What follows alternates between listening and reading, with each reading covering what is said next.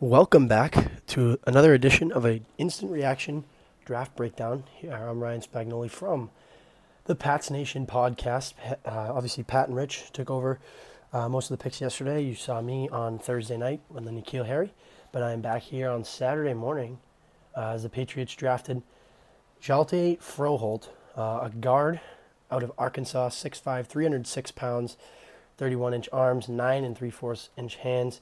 Uh, 5'240, pretty athletic guard um, for the Patriots.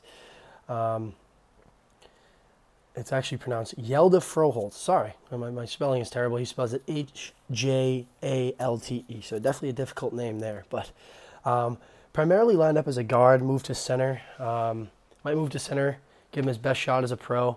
Uh, good power to absorb and neutralize at the point of attack. Uh, like I said, athletic guard moved pretty well. If you saw his combine, he uh, definitely was an athletic guard. Um, you know, can take reps at either the guard spot or center. So, you know, Patriots like those swing linemen, they can plug him in all over the line. Uh, more depth for David Andrews, Joe Thuney, guys like that. Uh, operates with, you know, an adequate pad level as an interior blocker, really good. Um, you know, that's something that, you know, Scarnecchia really stresses with his guards is being strong with his hands. Um, you know, excellent radar, adjusting to targets, can get out and block on screen plays, which obviously the Patriots like to run. Uh, you know, with those James Whites, you might you might see a little Damien Harris run those.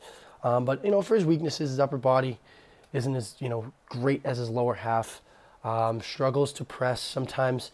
You know, is a little in- inconsistent at time. Loses some leverage and sustained uh, potential when hands land high and slide off the pads.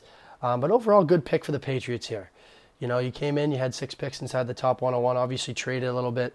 Um, I thought they were, you know, going to go another wide receiver route here with guys like well, Gary Jennings just went, a guy from West Virginia, David Sills, uh, Riley Ridley, someone that you know is surprisingly still on the board.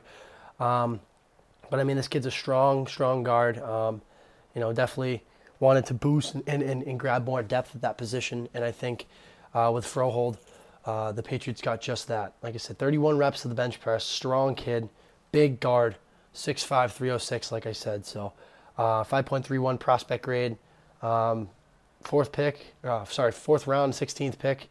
Uh, pretty good value there. Obviously, um, you know, I don't know how much he'll play with our line being pretty much back, um, but you know, with Isaiah Wynn coming in and you know a little bit, a uh, little bit unknown, this guy can kind of be a swing guy and, and, and help out um, the depth.